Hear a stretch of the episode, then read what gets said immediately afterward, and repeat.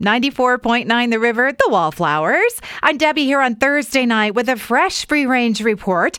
An update if you have prescriptions at Rite Aid, because sometimes they're not ready on time, and here's why. All their pharmacies are understaffed. Some don't even have a pharmacist anymore. They have to wait for one to volunteer from another store. And the location at fifteenth and State, which is my favorite spot, this morning they had two thousand prescriptions in the queue. Mango-flavored high chews. If you ordered those from Zola's Candy on Fairview in Boise, the order is in. Managers say they lost the name on their new ordering platform, and they want that person to know they were not forgotten. In the Idaho Entomology Group, a person posted they found a cricket outside, so they brought it in.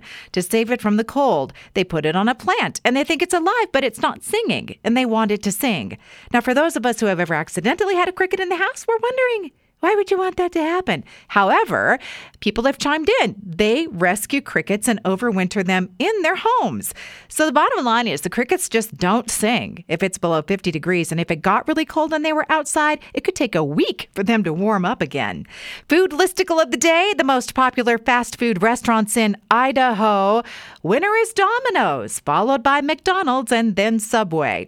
Boise Twitter food fight of the day started with the statement that Big Bun has the best burgers. Then several people chimed in saying the Ranch Scottish Highland burgers on Overland were better and fancy. Burger Belly on Broadway and Hawkins also got votes. Pilk and cookies, you may have seen that on the socials. P I L K, that's a Pepsi campaign. Pilk is Pepsi and milk. I don't remember Laverne and Shirley calling it that.